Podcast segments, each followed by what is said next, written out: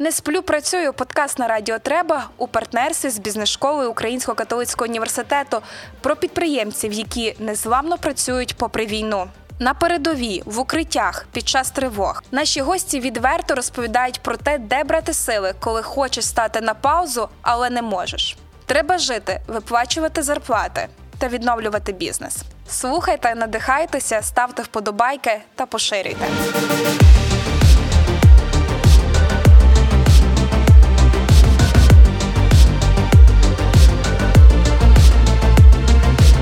Вітання, мене звати Сніжана Палащенко, і це подкаст Не сплю, працюю у партнерстві Радіо Треба та бізнес-школи УКУ.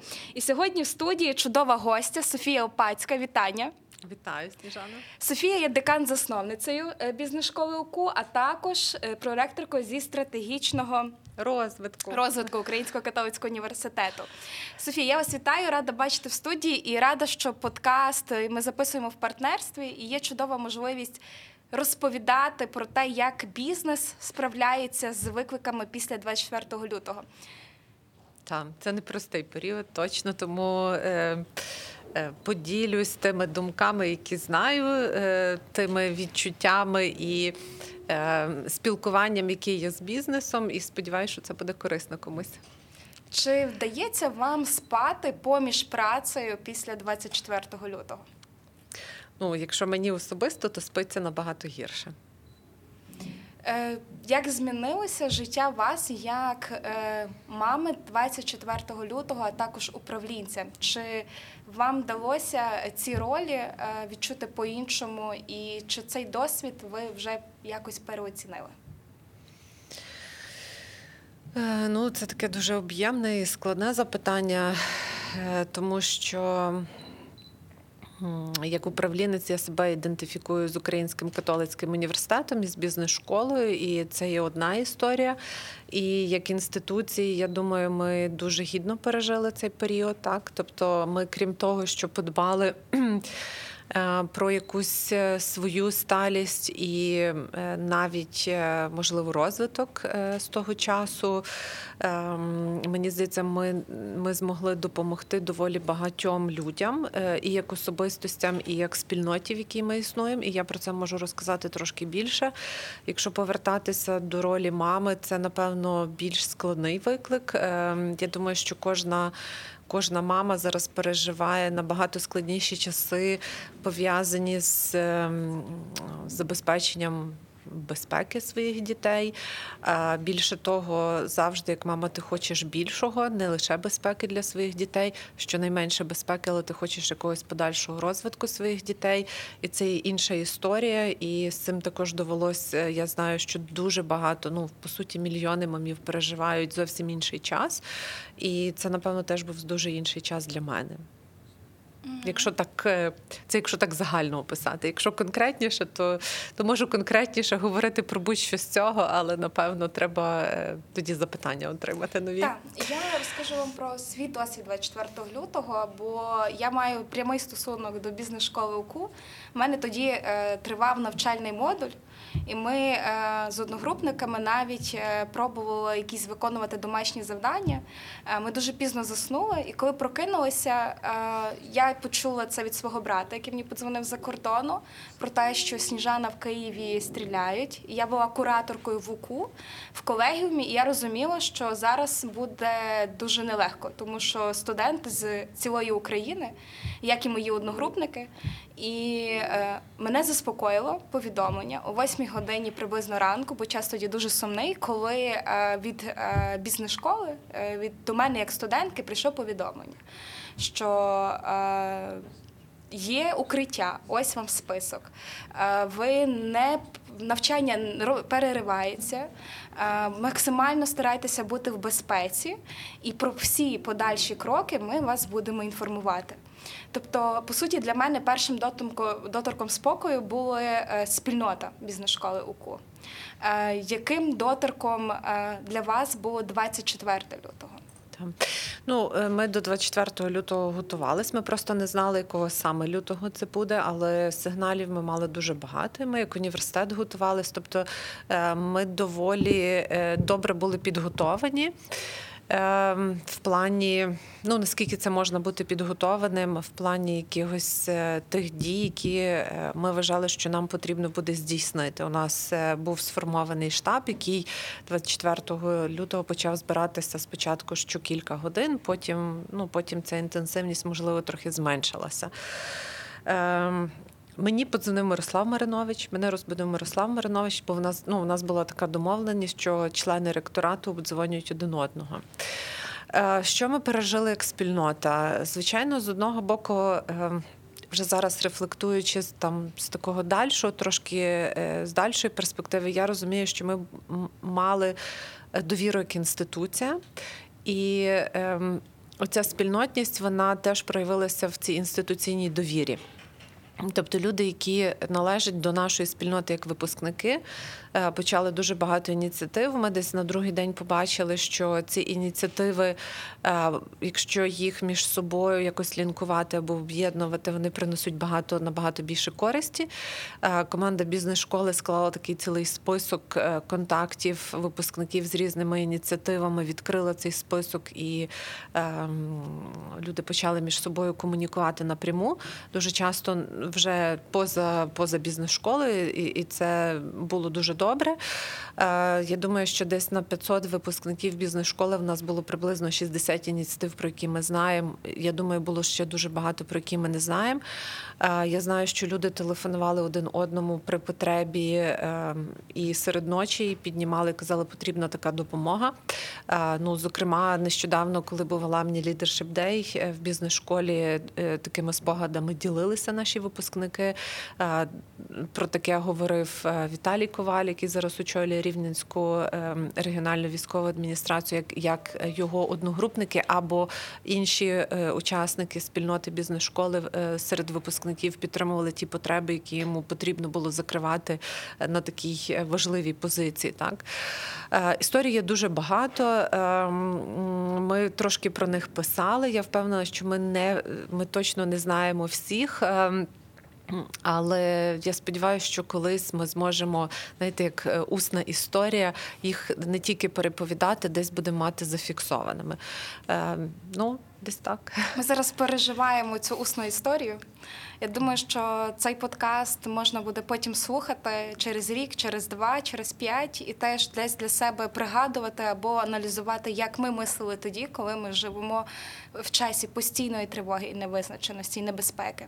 Е, Ви задали, що е, як мама, ви його пережили по-іншому, і е, ви поїхали з зі Львова, з України, і теж там мали дуже велику місію, спілкувалися з закордонними партнерами.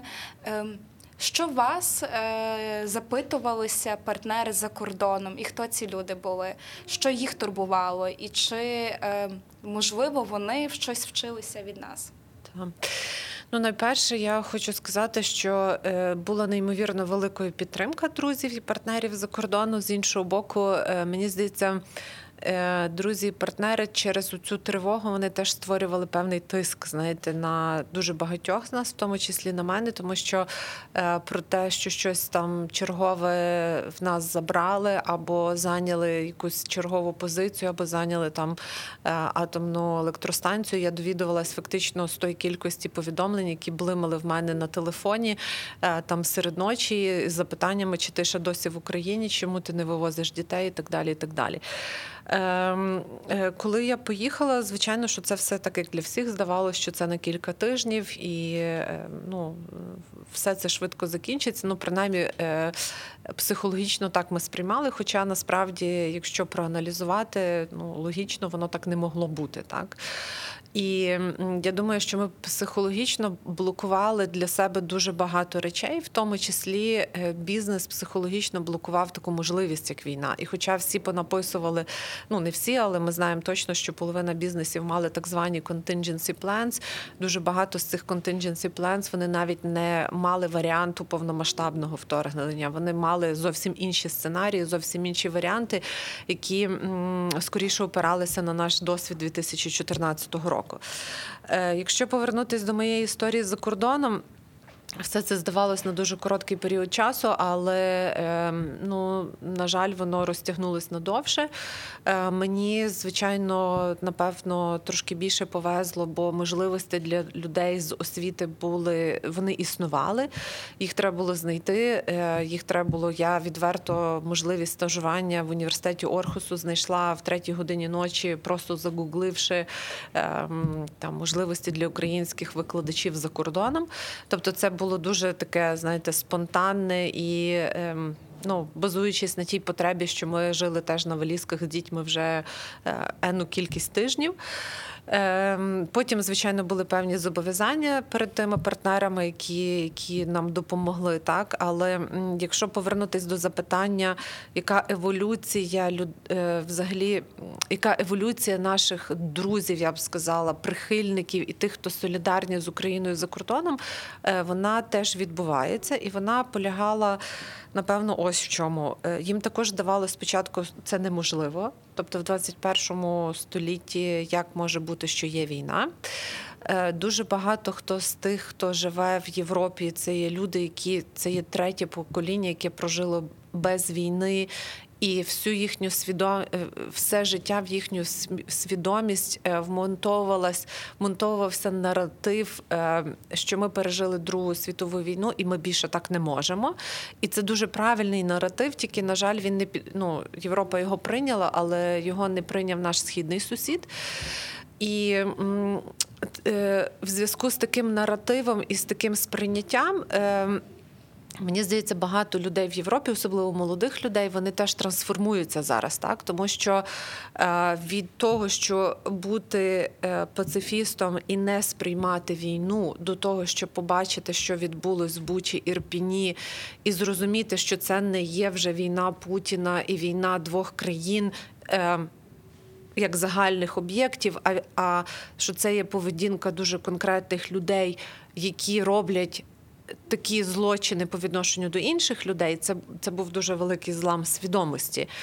Е, потрібно сказати, що люди, звичайно, за кордоном живуть своїм життям, і воно триває. В них е, влітку були відпустки, е, в них е, почався новий навчальний рік, якщо говорити про наших колег в освіті, так Ем, вони, звичайно, далі переживають за Україну, але є це по- поняття фетік, так, тобто втоми від війни, е, є поняття своїх власних викликів і проблем.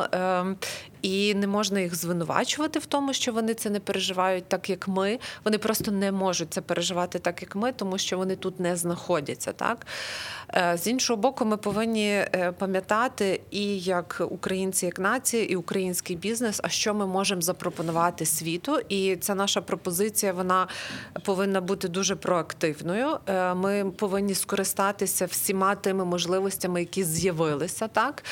Ем, Тому що якою би не була ця війна страшною і руйнівною для, для життя людей, для інфраструктури в країні, для економіки країни.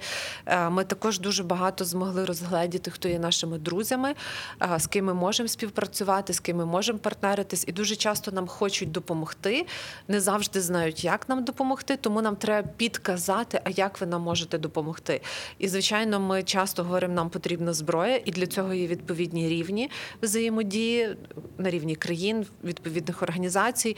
Але є дуже багато бажання допомогти з боку е, партнерів е, в бізнесі або колег в освіті. І тут теж треба мати дуже чітку і конкретну відповідь, а як нам можна допомогти. Тому е, моя рекомендація кожному знати відповідь на це запитання завжди. Ви знаєте відповідь на це питання? Е, В залежності, та, в залежності від того, з ким я розмовляю, я думаю, що я знаю. Починаючи, коли я говорю своїм друзям зі своїми друзями, я, наприклад, говорю е, купуйте українське. Е, З іншого боку, наприклад, моя знайома з Данії хотіла цього року зробити всі подарунки на Різдво для своєї родини українські. І мені відверто кажучи, було складно їй підказати, а які саме українські подарунки можна купити на Різдво, тому що дуже дуже часто українські компанії хочуть виходити на іноземні ринки, але вони часто не мають сайту української, або вони не уявляють, а як зробити доставку в ту чи іншу країну. Тому це була ну насправді дуже непроста задача е, щось порекомендувати. Тому, якщо ми говоримо, е, наприклад, про таку бізнесову сторону, то е, ми, ми маємо зараз перед собою в- відкриті можливості в цілому світі, але ми маємо пам'ятати, що цілий світ не буде чекати дуже довго, поки ми там вирішимо: ой, давайте вивчимо англійську мову, або давайте перекладемо наш сайт, або давайте новини почнемо писати англійською мовою. Це все має бути ну на кінчиках пальців. Якщо ти хочеш бути глобальною компанією, ти маєш поводитися як глобальна компанія і бути зрозумілим не лише своїм клієнтам і споживачам в Україні, а бути зрозумілим людям за кордоном.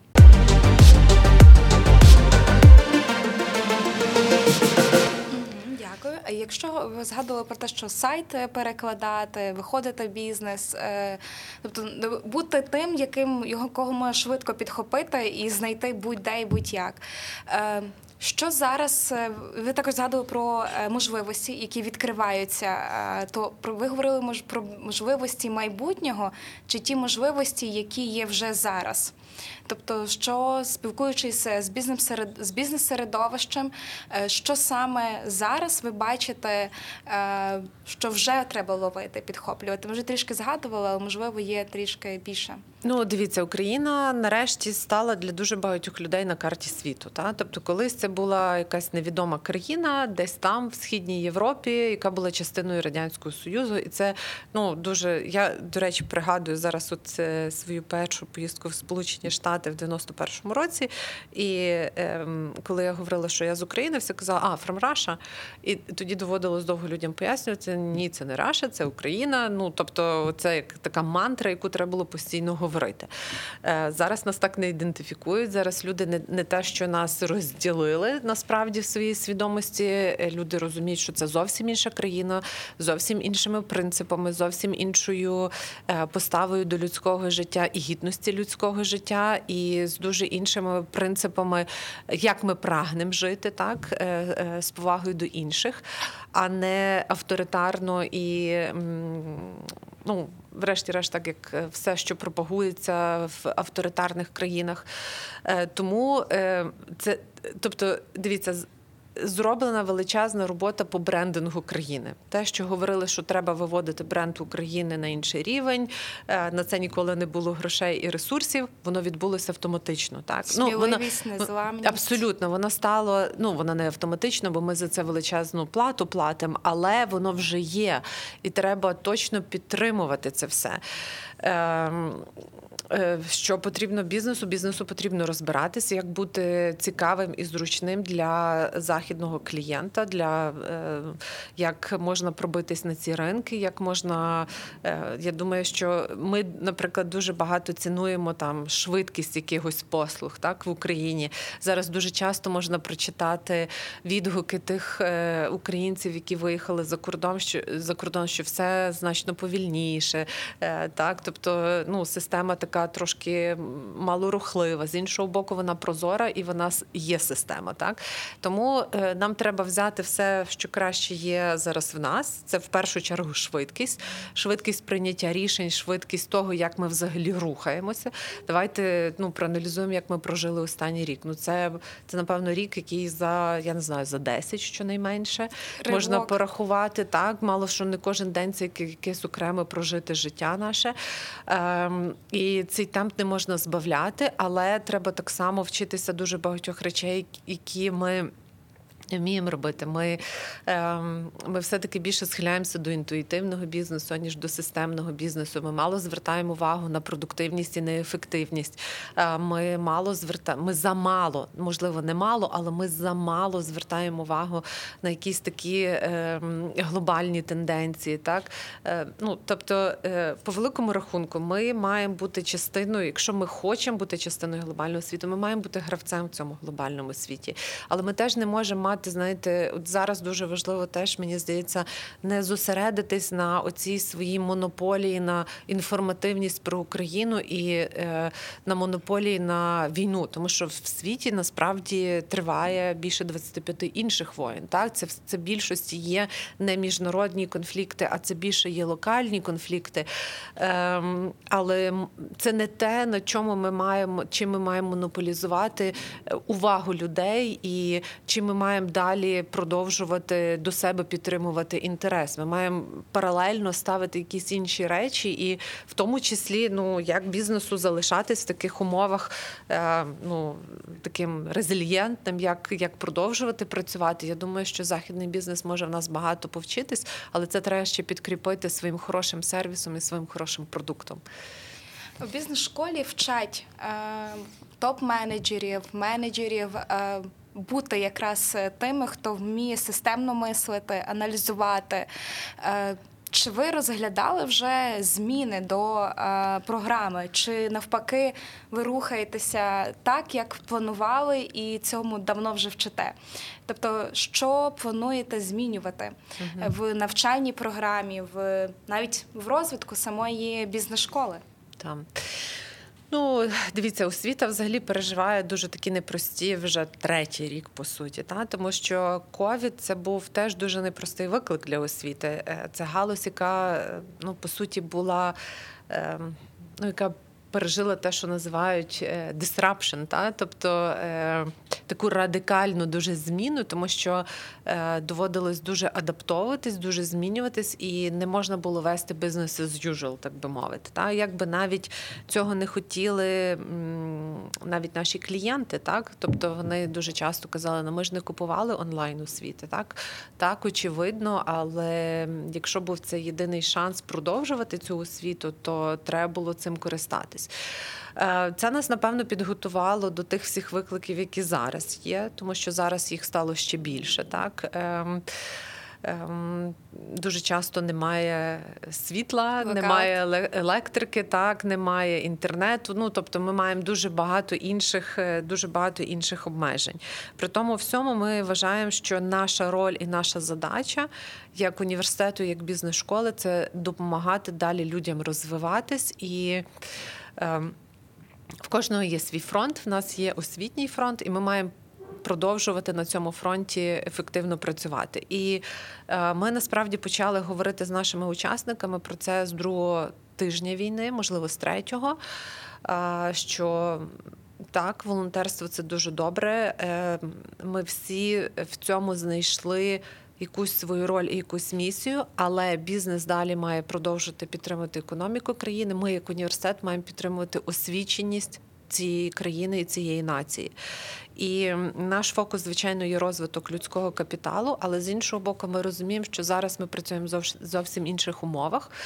І е, Наприклад, цього року, коли ми починали магістерські програми, то перші модулі вони були е, зосереджені на тому, що ці ті е, учасники, які прийшли цього року на навчання, вони прийшли в рік війни навчатись. І що це означає для них? Що це означає для їхніх бізнесів?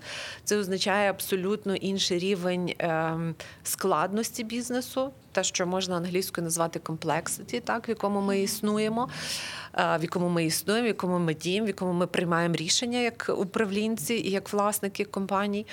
Е, Що це означає, наскільки довго надовго ми маємо вперед е, мислити і думати, як ми можемо відрефлектувати той досвід, який у нас е, відбувся за останні 9 чи 10 місяців, що ми з нього повинні взяти в майбутнє, а що треба просто перегорнути і залишити в минулому вже. І навпаки, можливо, що з цього саме треба залишити в минулому і не брати в майбутнє. Так?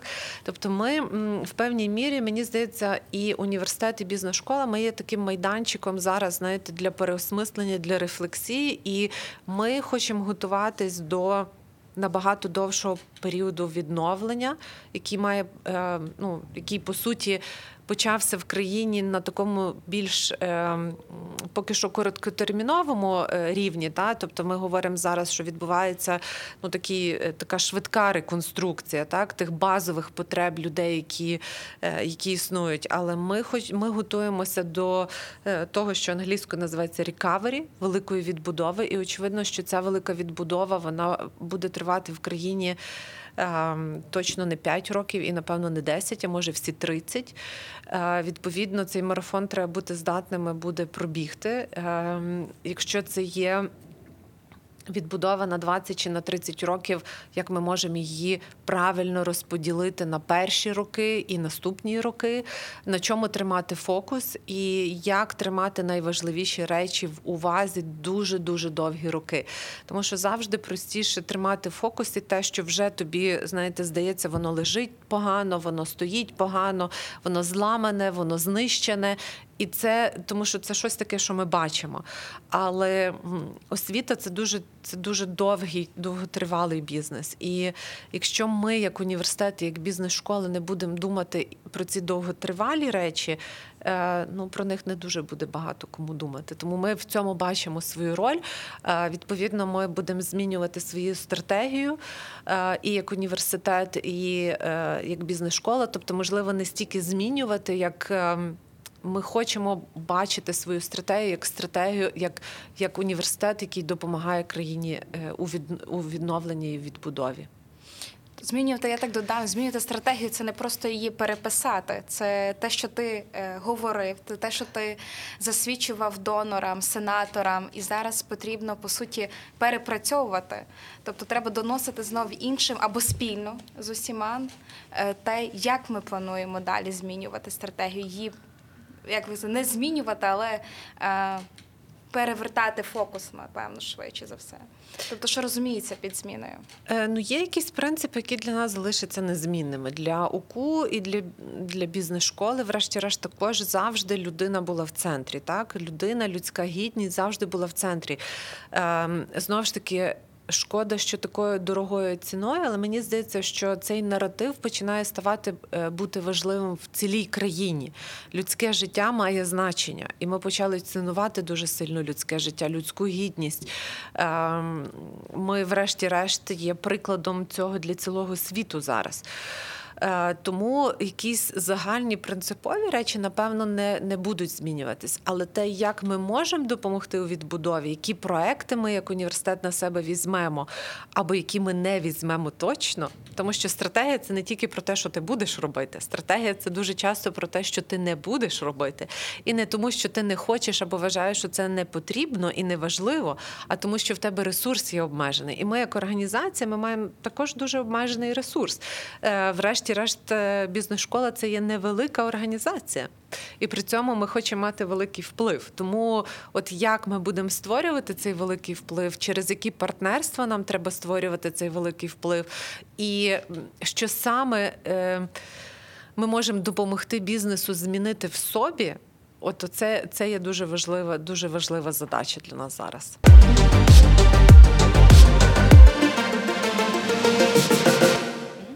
Ви згадували, що е, учасники е, магістерських програм і взагалі навчальних програм бізнес-школи. Е, Пішли волонтерити, як і команда, працівники. Е, я можу це говорити зсередини, бо я тут е, працювала. Але також пішли захищати Україну і захищати наш спокій і мир, щоб ми могли тут тримати освітній фронт. Е, Як спільнота е, бізнес-школи підтримує тих, хто зараз ціною життя е, відклав освіту. І захищає нас, тому що я точно знаю, що мій одногрупник захищав, був поранений. Тобто ми якось переживали навіть відчуття по-різному. Ми тоді сидимо на лекції, фотографуємо. Як ми тут собі вчимося, а він нам е, фотографує, як він запускає е, не знаю, гільзи чи що то з підписом е, з Різдвом від LVBS. Тобто, як підтримує спільнота бізнес-школи тих, хто захищає і відклав своє навчання? Ну, я найперше хочу сказати, ми знаємо про. Про декого з наших учасників і випускників я не впевнена, що ми про всіх знаємо. Ну, принаймні про випускників ми, напевно, про всіх не знаємо. І е, ну, можливо, хтось це не дуже публічно робить, так, або хтось е, е, воліє ну, не говорити про це. Ем, Я навіть якось е, от вчора е, ми спілкувалися з нашим професором з факультету прикладних наук, який зараз також є на фронті. Він е, був в університеті вчора. Він каже: От я знаю, що ем, там по сусідству є такий випускник з бізнес-школи, а, а там є теж. І я розумію, що ми, напевно, про цих людей ну, ми не знали до цього. Так? Тому, тому найперше, ми про всіх, напевно, не знаємо. Але ми дуже цінуємо те, що вони роблять. Е, Про тих, кого ми знаємо, ми намагаємося бути на контакті, на контакті просто людському.